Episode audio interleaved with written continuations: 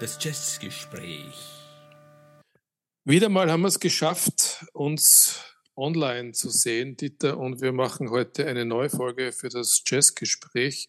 Unsere 40. Folge mittlerweile, eigentlich unsere 42., weil wir zwei Sondersendungen hatten. Und das Thema heute ist für mich ein bisschen schwierig zu umfassen, aber sage mal Hallo zu unseren Hörerinnen und Hörern. hallo, ich sag, ich sag mal Hallo zu unseren Hörern. Hallo Stefan. Schön. Also hier ist der Gruß August. Äh, ich, ich, äh, ich, ich bin fast ein bisschen sprachlos, weil das Thema so, äh, so riesengroß ist und das merkt man erst, wenn man sich mit der Sache beschäftigt. Ähm, äh, magst du was dazu sagen, weil du hast es dir einfallen lassen, Stefan? Hat ja, ja. was dazu? Also ich habe noch keinen Titel dafür, ich, äh, aber die Idee ist geboren, als ähm, ich mal, mal diese, diese ganzen britischen Bands Anfang der 70er Jahre vornehmen wollte, die da so äh, viel Jazz-Einflüsse hatten in ihrer Musik und die ja alle um, ja, rund um Jahr, das Jahr 1970 entstanden sind, manche früher, manche später. Äh, also auch in der Zeit, wo, wo der klassische Fusion äh, das Licht der Welt erblickt hat mit, mit Bitches Brew, wenn man so will. Äh, und dann habe ich mal begonnen, so eine, eine Liste zu erstellen, was wir da so alles ähm, uns anschauen und anhören wollen. Und ich bin dann draufgekommen, dass das Thema unerschöpflich ist, so wie du richtig sagst, äh, dass man das Thema tatsächlich nicht auf Großbritannien beschränken kann, wenn man immer wieder Querverweise findet zu anderen europäischen Ländern äh, und auch zu den USA. Und letztlich äh, bin ich ausgegangen von meiner Plattensammlung und dem, was ich äh, als Jugendlicher viel gehört habe. Und das wollte ich jetzt wieder beleben. Und nicht zuletzt äh, hat man dann den, den, den, den Ausschlag äh, gegeben, unser kürzlich, unser kürzliches Konzert im Borg und Bess dass wir, also wir waren seit langem wieder mal in Borg Bess gemeinsam, nach diesem ganzen Corona-Mist, und haben eine Band gesehen, die eigentlich gar nicht mehr existieren dürfte. und wenn ich mich an einen Sänger erinnere, fürchte ich, sie wird auch nicht mehr lange in dieser Form existieren. Ich rede von Kolosseum. Äh, und das Thema ist ja Rock meets Jazz Anfang der 70er Jahre, so in etwa. Mhm. Also ähm,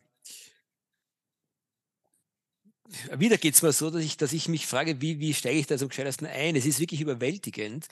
Ähm, Rock mit Jazz, mit Rock hast du mir irgendwo in einer unserer diversesten Korrespondenzen geschrieben und das trifft es vielleicht sogar für mich fast am besten. Ähm, wir haben dann zum Beispiel gleich in der Korrespondenz über das Thema ein erstes Missverständnis aufgebaut, das uns zu einer wunderbaren Fortsetzung des Themas führen wird, oder wahrscheinlich sogar zu mehreren Fortsetzungen. Äh, für mich ist nämlich das, was du angestoßen hast, eher, äh, hat in Richtung Prog Rock geführt, äh, dem ich mich eigentlich in den letzten ähm, Monaten erst so richtig erschlossen habe. Ähm, das ist dann eine ganz andere Baustelle, zu der wir sicher in späteren Sendungen kommen werden. Ähm, wahrscheinlich so schon bei der nächsten, so wie es ausschaut. Ja. Durchaus wahrscheinlich wird es rausdrängen aus uns. Ähm, was anderes, was mir aufgefallen ist beim Beschäftigen mit dem Thema, ist, wie stark Großbritannien ist. England ist die Mutter der Musik, der modernen Musik in so vieler Hinsicht. Also so wie, wie Jazz eindeutig äh, in, der USA, in den USA geboren wurde äh, und, und da führt einfach kein Weg dran vorbei, ist es so, dass beim Rock und auch beim Jazzrock am Ende des Tages äh, für mich zumindest kein Weg an, an Großbritannien, an England vorbeiführt. Äh, und in Summe gesehen ist alles das, was sich die ähm, äh, bei dem übergreifenden Thema Jazz und Rock haben einfallen lassen. Äh, also ich sage mal, für mich persönlich meilenweit von dem, was den Amerikanern dazu eingefallen ist, obwohl auch die ganz viele Sachen gemacht haben. Das ist lustig. Also ich, ich, ich würde dir zustimmen. Ich weiß genau, was du meinst. Andererseits musikhistorisch betrachtet müsste ich eigentlich jetzt widersprechen, wenn, wenn du, wenn du äh, die 60er Jahre anschaust in Großbritannien äh, und da fallen ja jedem sofort zwei Bands ein, die Beatles und die Stones. Ja. Mhm. Und wie haben die begonnen? Die haben ja nicht begonnen, äh, indem sie den Beat erfunden haben, sondern sie haben begonnen dadurch, dass sie, dass sie also die Stones vor allem den Blues und, und die Beatles viel Rock'n'Roll aus den USA übernommen haben. Das heißt, die, der, der, Ursprung war dann erstens wieder in den USA, aber sie haben halt dann wieder was ganz Neues daraus gemacht und hat, haben dann mit der Beatmusik wieder Amerika überschwemmt. Und ich glaube, das ist immer so ein gegenseitiges Befruchten gewesen. Das ist hin und her gegangen. Ja, ich würde fast sagen wollen, in einer gewissen epischen Anspielung, uh, if, if uh, USA is the mother, uh, Great Britain is the father and the daughter and the son and the grandfather and the grandmother and all the cousins. Äh, die haben irgendwie, du hast die Beatles und die Rolling Stones zu Recht erwähnt und die alte Frage, äh, Beatles oder Stones, die die einen mit Pro oder Contra beantworten oder ganz, ganz viele mit beide, äh, macht einem erst bewusst. Die zwei ganz, ganz großen ähm, Erfinder sozusagen eigentlich der modernen Rockmusik kommen aus England. Und wenn man dann noch Übrigens ein, ein, von mir lang geglaubter Irrtum, wenn man dann zum Beispiel Led Zeppelin, die ich persönlich extrem schätze, und so manche andere Gruppe aus dieser breiten Klasse Black Sabbath und Konsorten dazu nimmt, wo ich immer glaubt habe, die sind eigentlich amerikanisch. Nein, überhaupt nicht. Die haben nur, wie du richtig gesagt hast, die haben sozusagen ihre Karrieren dann so richtig äh, in, in den Drive gebracht, wie sie rübergegangen sind über den äh, Big C. Äh, aber das ist alles britisch. Also die britische Invasion, äh, die hat es nicht erst später in den 90er Jahren gegeben, mhm. äh, zu denen wir übrigens dann auch mal kommen müssen, aber auch das ist eine ganz andere Geschichte. ja, der hat es in den 60er Jahren schon gegeben, das ist vollkommen ja. richtig. Ja. ja. Äh, und, und es, es war, ich glaube, es war auch äh, Ende der 60er Jahre die britische Szene eine interessantere als die US-Szene. Ich meine, es fallen mir viele Bands jetzt ein in den USA. Also wenn wir das, wenn wir zum Beispiel, du brauchst nur Woodstock rauf und runter beten, ja. Aber wo ist ein Jimi Hendrix dann bekannt geworden? In Großbritannien. Ja, nur genau, mal ein Beispiel zu nehmen. Richtig, ja? also wechselseitig befruchtet. Da war es umgekehrt. Ein Amerikaner, ja. der in England äh, eigentlich seine Seriousness erst erreicht hat. Und wer hat gesagt, dass sozusagen die, die, die Entstehung, äh, also Punkrock, das ist definitiv keine Erfindung der USA gewesen. Das ist richtig, ja. Der Punkrock ist nur in England äh, denkbar, finde ich. Und eigentlich äh, alles, was danach dann kam, sagen wir im weitesten Sinne New Wave, äh, Gothic und was immer da so, äh, Gothic Rock und was, also was das, das viele, viele Wichtige, was da kam, das ist auch eine Folge von, von ähm, äh, Punkrock gewesen, der selbstverständlich auch, also nämlich diese Konsequenzen aus dem Punkrock, die auch in England zu ihrer Hochblüte geführt wurden und die Amerikaner haben, unsere geliebten Amerikaner, die wir ja auch wegen ihres Jazzes beide ja so sehr schätzen, haben da eigentlich eher nur große Augen gemacht. Mhm. Dafür war der British Jazz jetzt wieder vergleichsweise unterentwickelt. Also Natürlich, den kannst du in einen Sack hineinwerfen mit dem European Jazz, der schon eine Größe hat, mhm. aber selbst das European Jazz noch immer weit unter dem amerikanischen Jazz steht und der britische Alanik ist ein Zwergerl. Ja. Ist ein Zwergerl, allerdings spannend, ein spannender Zwerg. Ich würde sagen, zurück, zurück zu dem, was wir heute sagen wollen und zurück zu deiner Liste, ja. die wirklich spannend ist, ja. Stefan. Ja, also zurück zu meiner Liste. Ähm, ich habe Kolosseum, das Konzert erwähnt. Ähm, ich habe deswegen Befürchtungen geäußert, dass die Band jetzt nicht mehr wahnsinnig lang gibt, weil der Chris Farlow ist ja schon mittlerweile sehr gebrechlich. Sänger von Kolosseum, äh, war aber nicht von Anfang an dabei. Äh, Kolosseum 1968 gegründet. Die zwei äh, Gründungsmitglieder John Heisman am Schlagzeug und Dick Hextel Smith am Saxophon ähm, sind beide mittlerweile verstorben, haben aber auch vor Kolosseum schon eine Karriere gehabt, nämlich einerseits in der Graham Bond Organization. Ich weiß nicht, ob da das hier was, was sagt. Ja. Das war so ein bisschen so, so eine nette, nette Band aus, aus Großbritannien. Kennen sie aber auch nicht näher. Und haben Blues gespielt schon bei John Mayall und Blues Breakers. Und äh, als Kolosseum gegründet wurde, gab es noch keinen Sänger. Das ist noch instrumental abgelaufen. Und ich habe äh, dir jetzt auch oder für uns ein Album ausgewählt, äh, das ein Instrumentalalbum ist und das heißt Those Who Are About to Die uh, Salute You. Ähm, warum habe ich das ausgewählt? Das war mein erstes Kolosseum-Album. Ähm, habe ich gekauft als Jugendlicher. Und es ist für mich noch das jazzigste Kolosseum-Album aller Alben. Äh, die Kolosseum haben ja sehr suitenartige Kompositionen gemacht und da ist halt alles reingeflossen. Da war Rock dabei, da war Blues dabei, da war Jazz dabei. Äh, mit, mit Chris Fowler, der 70 eingestiegen ist und übrigens ein wundervolles Live-Album abgeliefert hat, nämlich Colosseum Live Doppelalbum. Äh, ist das Ganze sehr, sehr viel bluesiger und rockiger geworden, aber das Album ist noch sehr jazzig und deswegen habe ich das ausgewählt. Und ähm, nachdem wir ja auch immer versuchen, eine Playlist zu erstellen, zumindest auf Spotify, äh, gibt es auch von dem Album äh, einen Song oder einen, ein Stück auf der Playlist.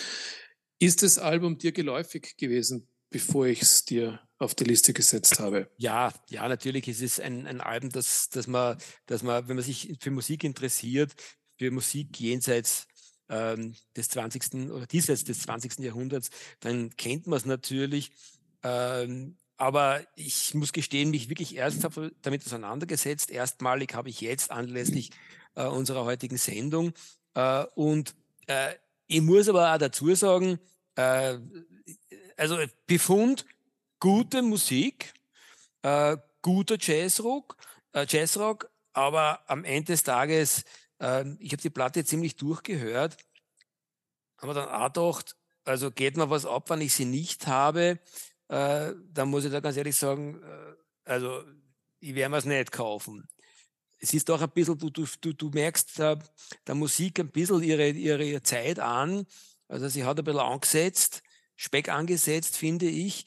Ähm, aber auf der anderen Seite geht es mir mit der Platte so wie mit eigentlich fast allen, die, äh, die du da heute ins Rennen äh, führen wirst. Es ist definitiv wirklich gute Musik und äh, ich war bei den Socken, bei der eigentlich genauso wie bei einem Großteil der anderen, äh, was da an mir vorbeigegangen ist, weil die Hälfte kannte ich vom Hörensagen, die Hälfte war mir gänzlich unbekannt und nichts davon ist, ist wirklich schlecht. Wie gesagt, man kann darüber diskutieren, ob man das unbedingt in seinem Regal stehen haben möchte. Du hast es in dem Fall aus sentimentalen Gründen, weil du es früh gekauft, verstehe ich total. Aber heute nachkaufen würde ich die zum Beispiel einmal nicht.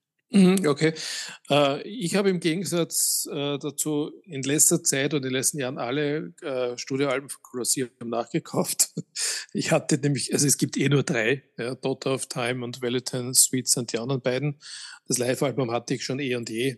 Das, es gibt jetzt noch einmal ein Leier, drei Flyer, Dreier Live-Album, das habe ich auch gekauft. Also man, du siehst, ich bin ein großer Kolosseum-Fan oder bin es wieder. Ja. Die, die, Platte war auch irgendwann einmal zehn Jahre im Plattenschrank, ohne dass ich es gehört hätte. Bin ich mir ganz sicher. Mhm. Ja. ja gut, ich muss, ich muss gleich selber äh, Abbitte leisten für das, was ich gesagt habe, weil auch ich habe mir jetzt äh, nach unserem Konzert äh, am Second-Hand-Markt bei, bei einer der letzten Plattenbörsen in Wien die Valentine äh, Suite gekauft. Also ich gestehe, auch ich bin sozusagen Täter geworden. Ja, ähm, gut, dann darf ich fortsetzen. Unbedingt. Äh, die, die nächste Erinnerung an meine, an meine Jugend ist Wishbone Ash. Äh, jeder, der Wishbone Ash kennt, wird sich jetzt wahrscheinlich denken, was, was, was soll das hier? Äh, dem gebe ich zum Teil recht, diesem Einwand, was soll das hier, weil äh, viele, die Wishbone Ash kennen, kennen es wahrscheinlich von ihrem Live-Doppelalbum von 73 und das ist, das ist einfach Rockmusik, was dort gemacht wird.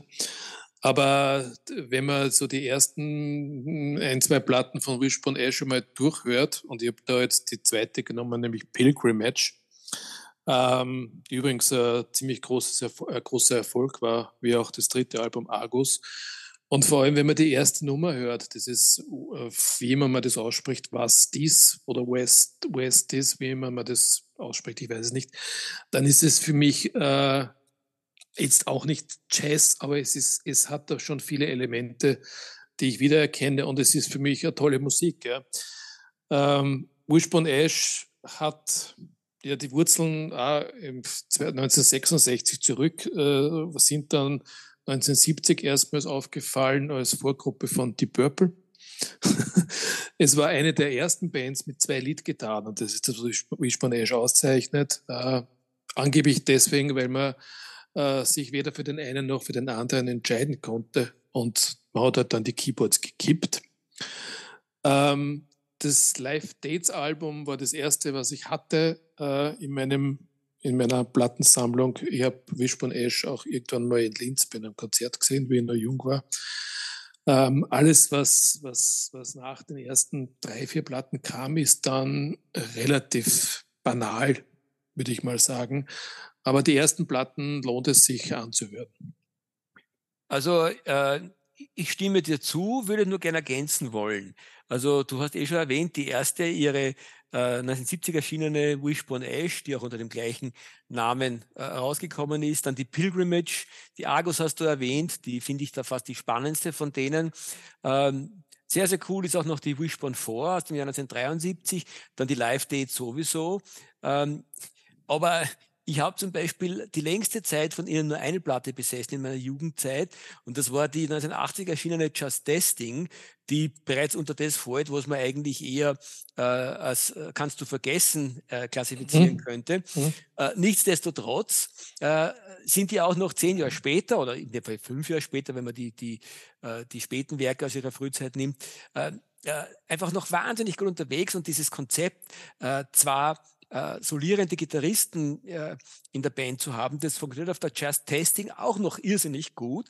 Uh, und sie schaffen es da wirklich sehr, sehr schöne ähm, Melodiestrukturen und, und, und äh, Tonstrukturen reinzubringen in ihre Musik bis in die, in die, in die 80er Jahre hinein. Ähm, also durchaus eine bemerkenswerte Band, die in Summe gesehen wahrscheinlich deutlich unter ihrem Wert ihre gesamte äh, Karriere geschlagen wurde. Und vielleicht ergänzend noch dazu gesagt, für mich ist das, äh, du hast recht, es ist dann später Rock. Am Anfang ist es für mich äh, am ehesten noch auf der Pilgrimage äh, Jazzrock, aber in Summe gesehen würde ich das fast eher unter, den, äh, unter das Label Prog Rock, also Progressive Rock einordnen. Aber da merkst du auch schon, es ist wirklich, das sind so fließende, schwammige Übergänge teilweise äh, in der Musik, die in dieser Zeit entstanden ist. Ähm, was es übrigens für mich auch so spannend macht, weil du siehst, wie, wie sich die Musiker äh, mit dem Jazz gespielt haben, wie der Rock sozusagen quasi angefangen hat, äh, über die erste große Phase der Beatles und der Stones hinaus ähm, sich weiterentwickeln zu müssen. Ähm, haben sich offensichtlich ganz, ganz viele Musiker dienseits und jenseits äh, äh, des großen Teiches äh, ein bisschen so die Frage gestellt, holen wir jetzt wieder da, die klassische frühere Populärmusik, aus der wir uns entwickelt haben. Rock hat sich ja am Ende des Tages äh, äh, Rock'n'Roll aus dem Jazz entwickelt. Der Jazz war ja, bevor der Rock äh, Rock'n'Roll und der Rock ihn abgelöst hat, äh, eine totale Populärmusik. Und diese Zurückwendung äh, in, äh, zum Jazz hat dann eben die unterschiedlichsten Formen angenommen, die so vielfältig sind, dass dann ganz, ganz viele unterschiedliche Kategorien dafür erfunden wurden. Wir haben es ja schon angesprochen. Jazz Rock, Rock, Jazz Fusion, Prog Rock, äh, Indie Rock später dann und solche Dinge. Ähm, was, was einfach nur zeigt, wie, wie, wie kreativ diese Musik äh, gewesen ist, die da, äh, ja, ich sage mal, nach dem Krieg entstanden ist in Amerika und sich dann weiterentwickelt hat in Amerika und Europa. Was wir hier tun, ist ja eigentlich etwas, was wir nicht wollen, nämlich schubladisieren. Und wir merken ja sofort beim Schubladisieren, dass die, dass die Lade, dass die Lade äh, nicht ausreicht auf der einen Seite und auf der anderen Seite immer die andere Lade rüber springt und die springt wieder in die dritte Lade, weil äh, diese Abgrenzungen und die oder Streitereien gar, äh, was jetzt welche Musik ist und wie sie zu kategorisieren ist, ist letztlich ohnehin müßig. Aber es, man, man tut sich halt leichter, wenn man, wenn man so wie wir jetzt eine Sendung machen, wo man halt ein bisschen Abgrenzung brauchen, weil sonst würde man wahrscheinlich 24 Stunden da sitzen. Stichwort 24 Stunden. Wir müssen schauen, dass wir sozusagen uns ein bisschen schneller durch deinen Katalog durcharbeiten, sonst wird auch daraus wieder eine zweistündige Sendung. Das kann ja sein, dass wir wieder einen zweiten Teil machen. Gut. Ähm, ich bleibe noch bei, den, bei, den, bei, bei Großbritannien und gehe auf einen äh, über einen, einen, einen Fusion-Organisten äh, und hätte gern gewusst, ob du den vorher gekannt hast, mit dem Brian Auger.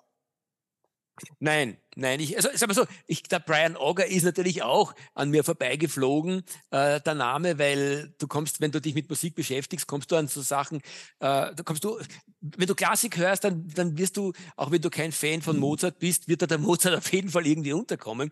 Und wenn du dich für moderne Musik im 20. Jahrhundert interessierst, also für das, was man im weitesten Sinn Pop Musik nennen könnte, Popular Music, äh, Music, dann kommst du natürlich an Brian Auger auch nicht vorbei. Nur, er ist mir ein totales spanisches Dorf gewesen bis, bis vor 14 Tagen, sage ich einmal. Und das mhm. war durchaus augenöffnend jetzt.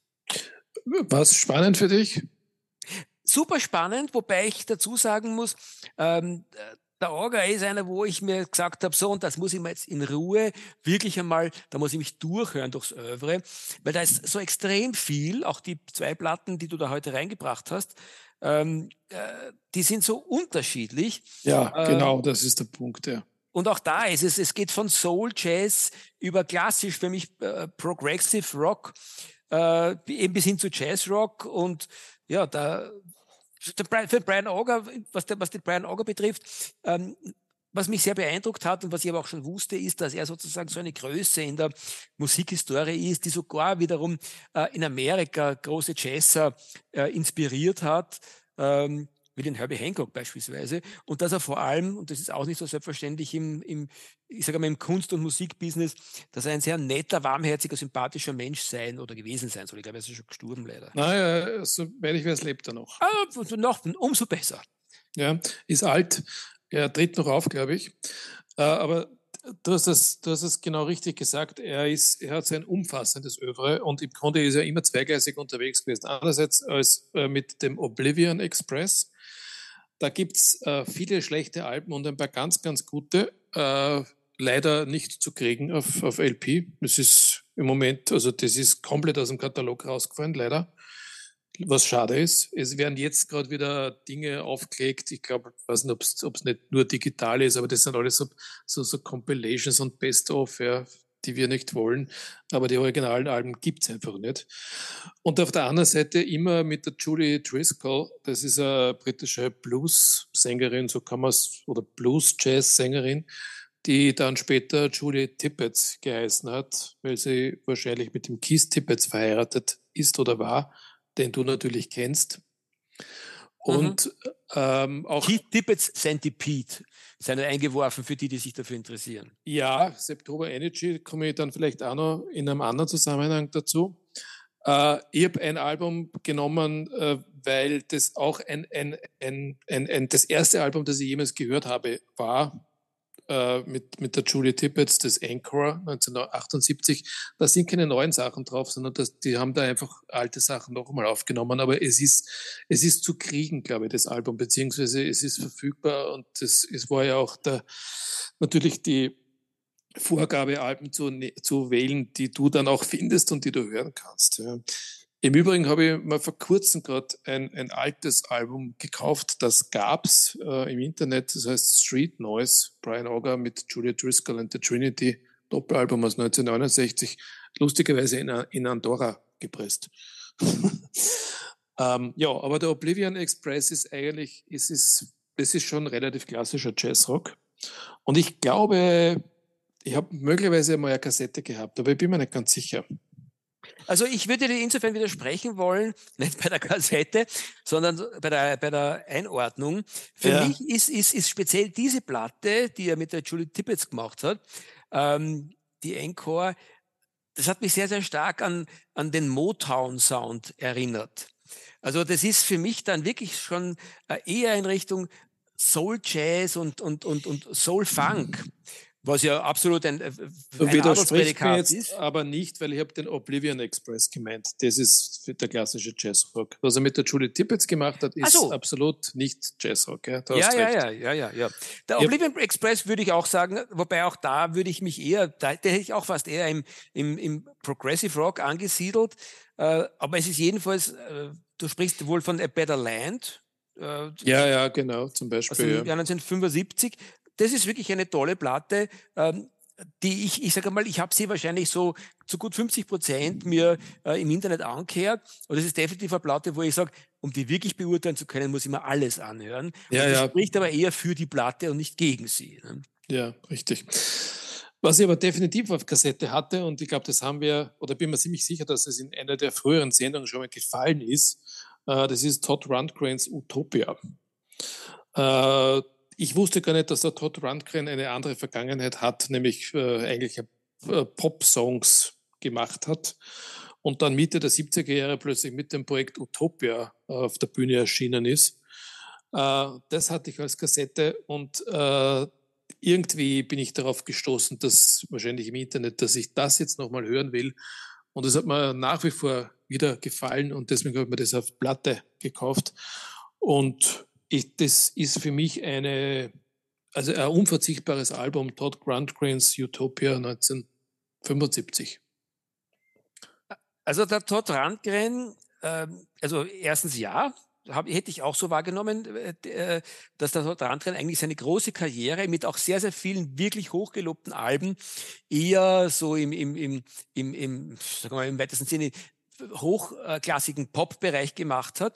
Äh, und diese äh, Utopia-Geschichte, also das ist auch die Band dieses Namens, wo er eigentlich auch im Jazzrock, Prog-Rock gemacht hat, äh, damit konnten weder die Kritiker noch die, die, die Fans wirklich viel anfangen. So hätte ich das wahrgenommen. Und mir ist es, mir ist es mit, die, diese Platte ist archetypisch für das, Stefan, was du mir und, und uns heute vorsetzt. Ähm, äh, ich ich habe mir nämlich inzwischen auch gekauft. Und, ah, sehr gut. Und ich, äh, ich, bin, ich schwanke bis, bis jetzt, aber ich schwanke im definitiven Sinne, und das ist keine eindeutige äh, Thumbs down. Ich schwanke äh, zwischen der Frage, okay, ist das just another of this um, unendless uh, Jazz Rock uh, äh, Records, also eine, eine, die nächste von den, von den endlichen Jazzrock-Alben, die man da in den 70er, 80er Jahren serviert gekriegt hat, wo du am Ende des Tages sagst, oh Gott, so von der Zeit angestaubt. Oder ist es nicht eigentlich trotzdem in Summe gesehen deswegen schon sehr eigenständige Musik, weil sie eben genau schafft, die gesamte Länge quasi jetzt 30, 40 Minuten. 60, 60 Minuten. 60 Minuten sogar. Na bitte schau, ja. ich hätte ihr sogar weniger zugetraut, was ihr für ihre Kurzweiligkeit spricht. Sie ist eigentlich immer so, wenn man sich denkt, okay, danke, ich habe das Thema verstanden, ich weiß, Todd, was du sagen wolltest, jetzt könntest weitergehen, geht er auch schon weiter und überrascht absolut mit einem neuen Harmoniebogen. Also in Summe gesehen ist es zwar nicht so, dass da der absolute Burner drauf ist, aber die Platte rutscht wirklich sozusagen über eine Stunde hinweg, wie soll ich sagen, eigentlich muss man ja zugestehen, durchaus kurzweilig dahin. Ja, äh, gut gesagt. Ähm, und damit gehen wir auch schon zum nächsten. Ähm, wir, wir rauschen heute durch die, durch die Liste. Ähm, ich werde wahrscheinlich gar nicht alles unterbringen. Es ist auch nicht notwendig. Ja. Das waren so, so archetypische Beispiele, aber wir müssen nicht alles machen. Ich würde gern äh, noch einmal in meine Jugend zurückgehen und ich glaube, das ist dann auch die letzte oder vorletzte äh, Reminiszenz an meine, meine frühe Plattensammlung, nämlich Jeff Beck. Äh, da wird man sich jetzt vielleicht denken, was hat der Jeff Beck hier zu suchen? Ja, das kommt immer auf die Zeit drauf an die man, die man nimmt äh, in seinem langen Schaffen.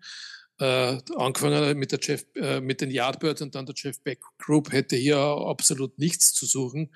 Aber spätestens 1976, 77 hat er mit, mit Wired ein, ein absolutes Jazzrock-Album abgeliefert. Und äh, was ich hier dazu genommen habe, weil ich die Platte auch schon seit Ewigkeiten habe, ist ein, eine Live-Aufnahme mit der Jan Hammer Group. Jan Hammer war ja äh, Keyboarder von Mahavishnu Orchestra, hatten wir auch schon. Äh, und beides ist für mich jetzt tatsächlich äh, Jazz Rock. Und beide Platten finde ich nach wie vor gut. Äh, die Live-Platte mehr als die Studioplatte Wired. Uh, übrigens auf Wired uh, ein Stück von Charles Mingus enthalten, nämlich Goodbye Pork Pie Head. Und das ist auch für mich eigentlich der Höhepunkt der Platte, zu der ich insgesamt sagen möchte, die Wired, natürlich kennt man die, das ist eine der klassischen Jazzrock-Alben der, äh, der 70er Jahre gewesen.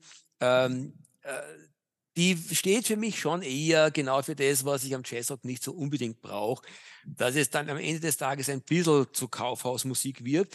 Aber auch da gilt das Gleiche wie schon zuvor gesagt die ist nie wirklich so schlecht, dass man sagt, jetzt wird's langweilig.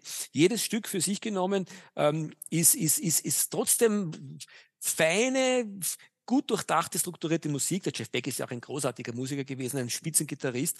Äh, ich möchte trotzdem dazu sagen, äh, wenn von Jeff Beck eine Platte unverzichtbar ist, dann ist es für mich äh, nicht die Wired, sondern die Truth mit der Jeff Beck Group, aber das ist dann eher wirklich Blues Rock eigentlich vom Feinsten. Das ist Blues Rock und äh, das Album habe ich übrigens auch zu Hause. Äh, Sänger ein gewisser Rod Stewart. Äh, Truth-Alben auf Discogs zu finden ist einfach. Äh, es kostet allerdings einiges. Ja, aber es ist es wert. Also die Truth ist wirklich eine von den Platten. Ich bin auch schon am Suchen, aber die hebe ich mir für eine der Plattenbörsen auf. Die soll mich dann dort irgendwo mal überraschen. Na, viel ähm, Glück. Ja, und, und zur Live, zur Live-Platte äh, muss ich ehrlich sagen, das ist wirklich dann zu viel des Guten. Ich mag den Jan Hammer sehr gerne, nicht nur im Mahavishnu Orchestra. Der Jan Hammer hat einige sehr, sehr prägnante Sachen gemacht, auch später in den 80er Jahren, durchaus spannende Disco-Funk-Geschichten. Ähm, äh, aber das ist dann am Ende des Tages, äh, ja, okay, gut, hat eher musikhistorisch Relevanz und nicht so sehr äh, es, es, ist, es, ist, es ist aus meiner, aus meiner, es hat mich geprägt. Ja. Es ist aus meiner Jugendzeit. Äh, das, ich habe die Musik damals gehört, ich höre sie jetzt noch. Ich glaube, ich habe einen anderen Zugang als jemand, der das jetzt neu hört. Mhm. Ja. Das ist, glaube ich, der Unterschied. Naja, ich werde ich, ich werde ich demnächst, nicht beim nächsten Mal, da habe ich was anderes vor, aber, aber beim über, über, übernächsten Mal oder was weiß ich, in ein paar Jahren, dann mit meinen äh, Jazzrock-Notwendigkeiten, dass man nicht. Nein, ich glaube, es wird nur ein paar Wochen dauern und nicht ein paar Jahre. Na, schauen wir mal. Ende, ja. also da, könnte, da könnte jetzt einiges zusammenkommen, was wir uns da vornehmen ja. müssen. Ich würde jetzt, äh, ich habe schon gesehen, ich werde einiges von meiner Liste jetzt streichen. Das ist, äh, wir können das auch bei, bei einer anderen Gelegenheit äh, nochmal durchgehen. Äh, ich habe jetzt noch zwei Bands aus Großbritannien und, und zwei Bands aus Europa. Äh, kurz. Ähm, Davon sind zwei Neuentdeckungen von mir. Äh, das eine ist Brand X aus Großbritannien. Da sind wir jetzt ungefähr fünf Jahre später. Die sind erst 1975 gegründet worden. Und das andere ist Nucleus, die wiederum 1969 das Licht der Welt erblickt haben.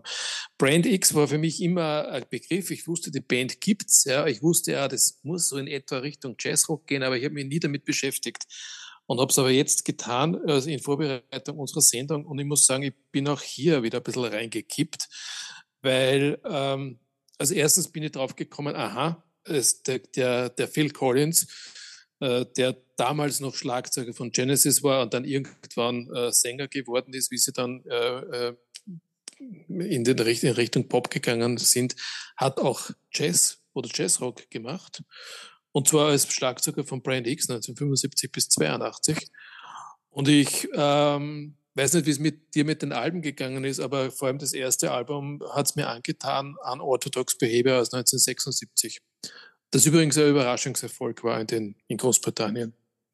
Also ähm, ich finde das ganz gut und richtig und gescheit, dass du diese beiden ähm, Bands sozusagen quasi jetzt in einem Atemzug nennst, ähm, weil sie drücken für mich Folgendes aus. Ähm, es sind beides äh, Bands, die man als Normalsterblicher so gut wie gar nicht kennt. Da musste ich schon sehr mit Musik beschäftigen, um überhaupt auf die zu stoßen. Ähm, obwohl im einen Fall eben von Brand X da äh, immerhin der, äh, der großartige Peter Grebe, äh, nicht Peter Grebe, der, der, der Phil Collins. der Phil Collins mitgespielt hat, ähm, der sozusagen ein Doppelleben geführt hat, hat bereits ähm, in seiner Genesis-Zeit äh, eigentlich durchaus hochwertige Musik gemacht in den ersten Jahren. Äh, und nebenbei war er eben dann Session-Schlagzeuger im Jazzrock-Bereich mit Brand X. Und äh, also mir hat auch die Unorthodox Behavior gut gefallen, wobei ich fast schon dazu übergegangen wäre zu sagen, ähnlich wie äh, äh, Jeff Beck bei Jeff Beck und Jan Hammer, äh, okay, just another band from, from the fusion scene, äh, bis ich dann gestoßen bin im Internet äh, auf die Sessions, die in dieser Zeit entstanden sein müssten, die ich nur auf YouTube gefunden habe, äh, nämlich äh, der Unorthodox Sessions, die da steht 1975 und 76 offensichtlich irgendwo so festgehalten wurden, dass man sie jetzt auf YouTube äh, äh, googeln kann. Und ich sagte, Stefan, das ist dann noch einmal eine Steigerung zu Unorthodox Behavior. Äh, da geht's ab. Also das muss man, ich, ich, werde mich auf die Suche machen, ob man das irgendwo äh, als, als, als CD oder äh, auf Vinyl kriegt. Ich bin jetzt nicht fündig geworden, weil das ist noch einmal eine Steigerung. Das ist so, so stringenter, scharfer Jazzrock. Ähm, und das würde mich jetzt gleich in einem Atemzug zum Jan K. führen mit seiner Nukleus, wo du ganz richtig, äh, ich lese da nur, ich muss Stefan Rossmann nicht zitieren, ähm, nämlich er schreibt als bewertend zu Jan K.'s Nukleus eigentlich eh alles von 1970 bis 75, ich ergänze jetzt, sozusagen quasi wert, es gehört zu haben. Und genauso scheint es gewesen zu sein. Der Jan K., da ist alles, was der gemacht hat in den ersten Jahren, auch kaum zu kriegen, bis auf einige ähm, Sachen Roots, glaube ich, kriegt man jetzt äh, relativ leicht. Ja. Ähm, das ist aber die schwächste, glaube ich, von der, von der Zeit. Ja, war nicht besonders, ja. Ja, aber der, auch die ist gut ja. und alles ist super also, dichte Musik. Also INK hast, hast du her, aber egal. Ähm, okay, ja.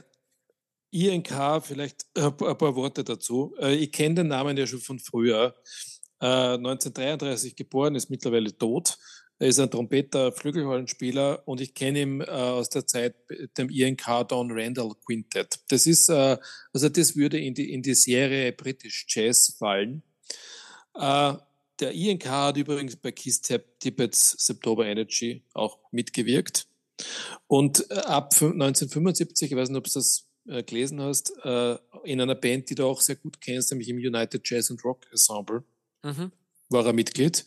Und tatsächlich äh, äh, Ende der 80er Jahre Tourmitglied beim George Russell. Also da schließt sich der Kreis wieder ziemlich. Das passt auch, darf ich da gleich einwerfen? Das, ja, passt, sag. genau, das passt genau zu dem, was ich fast äh, unter das, wo, wo, wo ich fast ein Motto für die heutige Sendung äh, dahinter sehen würde. Ähm, Du nennst jetzt lauter Bands, die eigentlich nichts falsch gemacht haben und die immer sehr, sehr dichte Musik, äh, großteils Jazzrock im weitesten Sinne, bis auf den George Russell, der ist da weitergegangen, aber die sehr, sehr, die sehr thematisch spannende Musik gemacht haben. Und genau das trifft auf den, auf den INK und sein Nukleus zu. Das ist einfach thematisch super interessant. Wenn du dich da reinhörst, äh, vieles zum Beispiel auf der Roots, die ich jetzt erwähnt habe, die jetzt eben äh, käuflich erwerbbar ist, äh, klingt fast wie amerikanischer Jazzrock, äh, der Kaufhausqualität. Ähm, aber je länger das Stück dauert, desto komplexer und ideenreicher wird die Musik. Ähm, also ich war schon ziemlich erstaunt. Das, da ist echt wirklich viel äh, Energie dahinter und Qualität dahinter. Und genau die Ensembles, die du genannt hast, alle miteinander haben das ja auch gemacht, dass sie, dass sie in ihren Stücken sozusagen quasi einen, äh, dass sie es geschafft haben, dass einem nie langweilig wird, wie wir es schon beim Todd Rundgren zuvor mhm. äh, qualifiziert haben.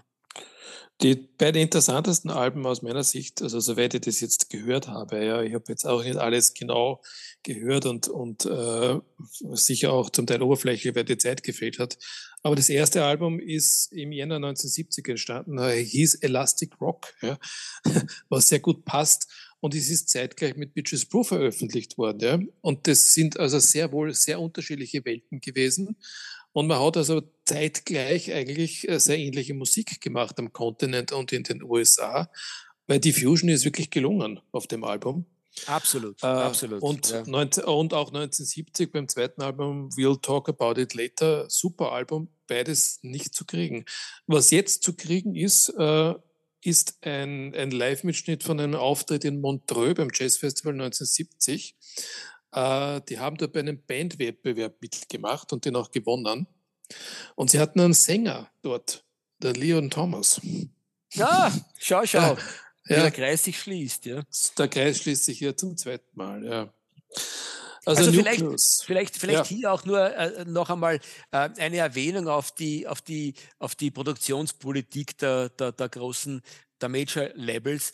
Ich verstehe es nicht, muss ich da ganz ehrlich sagen, Stefan. Es ist, ähm, äh, wenn man sich mit den Sachen beschäftigt, die momentan am Markt sind, von äh, Gruppen, die einen interessieren, dann geht es mir extrem oft in letzter Zeit so, dass ich mir denke, okay, das ist am Markt zu kriegen. Und zwar nämlich, da schaue ich dann nach, sozusagen, wie lange das schon am Markt zu kriegen ist. Da muss ich nur ein bisschen so querschauen in die diversesten Online-Plattenläden, von denen es ja auch einige wirklich schon sehr, sehr gute gibt. Und dann siehst du, wie lange Dinge da sozusagen quasi, wann die nachgepresst wurden, aus welchen Gründen und wie lange sie sozusagen quasi erhältlich sind. Und äh, beim Jan K. Nukleus, äh, Ian K. Nukleus ist es mir wirklich so gegangen, dass man dachte, okay, und die wirklich von dir gerade erwähnten schärfsten ersten zwei Platten, vielleicht noch durch Solar Plexus ergänzen, ich glaube, das war die dritte. Äh, mhm, kann sein, jetzt, ja. ja. Die kriegst du, wenn dann bestenfalls irgendwo auf Discogs Secondhand und das wahrscheinlich eher teuer und in möglicherweise schlechten Zustand. Schlechten Zustand, ja. ja. Und es sind aber mit Sicherheit die absolut schärfsten Dinge gewesen. Und ich glaube, das ist nicht nur die Meinung von uns, sondern da würden sich wahrscheinlich auch alle anderen äh, unserer Hörerinnen und Hörer dazu neigen, dass sie sagen würden, die spannenden Dinge sind genau die von dir genannten jetzt. Und was bringen es dann raus und was ist erhältlich? Die schon auch guten, aber mit deutlichem Abstand schlechteren Sachen wie Roots zum Beispiel. Also ganz nachvollziehbar ist es für mich nicht. Ja. Gut, also ich habe gesagt, ich habe da noch ein paar Bands, die lasse ich jetzt einmal unter den Tisch fallen. Die werden wir möglicherweise in einer anderen Jazzrock-Sendung oder auch in einer Prog-Rock-Sendung machen. Das passt auch ganz gut hin. Äh, nachdem die Zeit uns davonläuft, möchte ich auch äh, eine gewisse Band namens Focus in, den Richt in, dem, in der Prog-Rock-Sendung unterbringen. Äh, ich glaube, dort passen es vielleicht auch besser als hier. Dann lass mich nur ein Wort noch äh, ergänzen sag, zu deiner, deiner letzten äh, Band, die du genannt hast, Traffic, die ist super. Beide Platten, die, die du genannt hast, sind, sind wirklich toll, aber das ist für mich hundertprozentig Prog Rock äh, und gehört auch dorthin und wird dort ja, interessant. Das hätte, hätte, hätte, ich nie als Prog Rock gesehen, aber passt schon. Mhm. Dann, dann lass uns zur letzten Band für des heutigen Tages kommen. Die, die Kerle heißen Energit. Ja, ich würde es mal so aussprechen, mangels besseren Wissens. Energit ist eine Band, die 1973 in Prag gegründet wurde und äh, im Wesentlichen bis 1980 bestanden hat und in dieser Zeit zwei Alben gemacht hat äh, und zwei EPs. Äh, von den vier Alben, die äh, kenne ich eines und habe ich eines, sind allerdings in zweifach Ausfertigung, einmal als internationale, einmal als tschechische Pressung. Und die habe ich deswegen hier reingenommen, weil auch das ein bisschen aus meiner, naja, aus meinem jungen Erwachsenen Jahren kommt. Warum kenne ich die Band überhaupt? Äh, ähm, aus der Verwandtschaft gibt es eine Plattensammlung und in dieser Plattensammlung war diese Platte zu finden. Und damals, äh, wie ich auf dieses Album gestoßen bin, gab es es auch noch zu kaufen. Deswegen habe ich mir das nachgekauft und ja, habe es jetzt, hab's jetzt zu Hause. Einer geht aus der Tschechoslowakei. Ja, Fusion. Also ähm, dazu möchte ich Folgendes sagen. Äh, ich hatte dazu sozusagen bei, bei jedem Mal, wenn ich, mich damit beschäftigt habe mit deiner, äh, mit deiner Liste, hatte ich eine unterschiedliche Wahrnehmung und Meinung dazu. Die wichtigste und erste, wirklich gute, starke Fusion-Musik aus den frühen 70er Jahren, genauso wie ich mir Fusion wünschen würde. Ähm, äh, ist es sozusagen relevant, wenn man über Jazzrock redet? Überhaupt nicht, weil da gibt es 27 andere nicht. Bands. Natürlich nicht. Null. Ähm, und gleichzeitig ist es aber von Relevanz, weil es zeigt, wie stark der Jazzrock, äh, Jazzrock gerade in Europa ein extrem lebendiges äh, viele lebendige Standbeine hatte. Mir fällt sofort neben, neben dem ein, mir fällt da der Pegge ein, der, der großartigen Jazzrock gemacht hat. Übrigens ja, wer, wer, wer? wer? Alada Pegge. Aladar Bege ist ein, das? Aladar, Aladar Bege ist ein, ist ein ungarischer ah, äh, Ungarisch. Bassist ah. gewesen, der, okay. der gerade dann in den 80ern, ich habe ihn oftmals noch live mit Charlie Ratzer in Wien gehört, dankenswerterweise, das geht in die gleiche Richtung. Einen sehr, sehr energetischen Jazz, ähm, der in der Zeit äh, äh, passiert ist, ähm, fällt mir der Thomas Stanko ein, äh, äh, tschechischer Trompeter, der, der auch in dieser Zeit, in die 80er Jahren, einen genialen Jazzrock gemacht hat. Die, alle diese, wie eben auch die von dir hier eingebrachten Energit, ähm, zeigen, wie nämlich sozusagen quasi, wie auch auch durch Ton die Musik in, in den 80er Jahren äh, gewesen ist und was für scharfe Jazzrock-Geschichten passiert sind. Also ich bin ja ein ganz großer Fan des österreichischen Jazzrock in der Zeit gewesen. Das würde jetzt den Rahmen sprengen, aber hat mich auch äh, Energit hat mich da sehr stark wieder auf die Spuren gebracht und in Erinnerung gerufen, wie, wie scharf der Jazzrock in der Zeit in Österreich gewesen ist. Also Harry Stoiker, da hat er noch wirklich Gitarre spielen können und hat großartige Sachen gemacht. Und der Charlie Ratzer, der schon erwähnte, der mit dem Allauder Pege zusammengespielt hat, hat Sessions wie das, was ich auf Energy jetzt nachgehört habe, äh, live bei uns am Stadtfest in Wien gespielt. Mit, und hat, hat, hat mich schwerst begeistert damals. Also wenn ich die Platte, äh, die werde ich auch suchen. Ich habe sogar schon äh, eine mögliche Quelle gefunden. Gut, gut so. Ja, damit wären wir, glaube ich, am Ende. Also, was wir, was ich bewusst ausgespart habe, weil ich denke, das ist auch mehrere Extrasendungen wert, ist der deutsche Rock, nämlich der Krautrock. Äh, weil da ist mir so viel Bezug zum Jazzrock eingefallen, ja, die von uns beiden geschätzten Kran zum Beispiel, ja, oder Can, ja, oder Amondyl. Amondyl, ja, Guru Guru, da gibt's wahnsinnig viel was mir dazu einfällt. Es gibt auch Negativbeispiele, die wir bewusst außen vorlassen, wie Klaus Dollingers Passwort zum Beispiel. Halte ich persönlich nicht aus. Äh, selbst da, äh, äh, lass uns diese Sachen alle mal diggen. Ähm, wenn man Doldinger und, und, und, und Can oder Kran zum Beispiel in den Mund nimmt, dann muss man sagen, die haben miteinander äh, aber sowas von nichts zu tun. Nichtsdestotrotz ist auch gerade beim, beim Klaus Doldinger Passport, fällt mir das Uploaden ein, die ich wunderschön finde.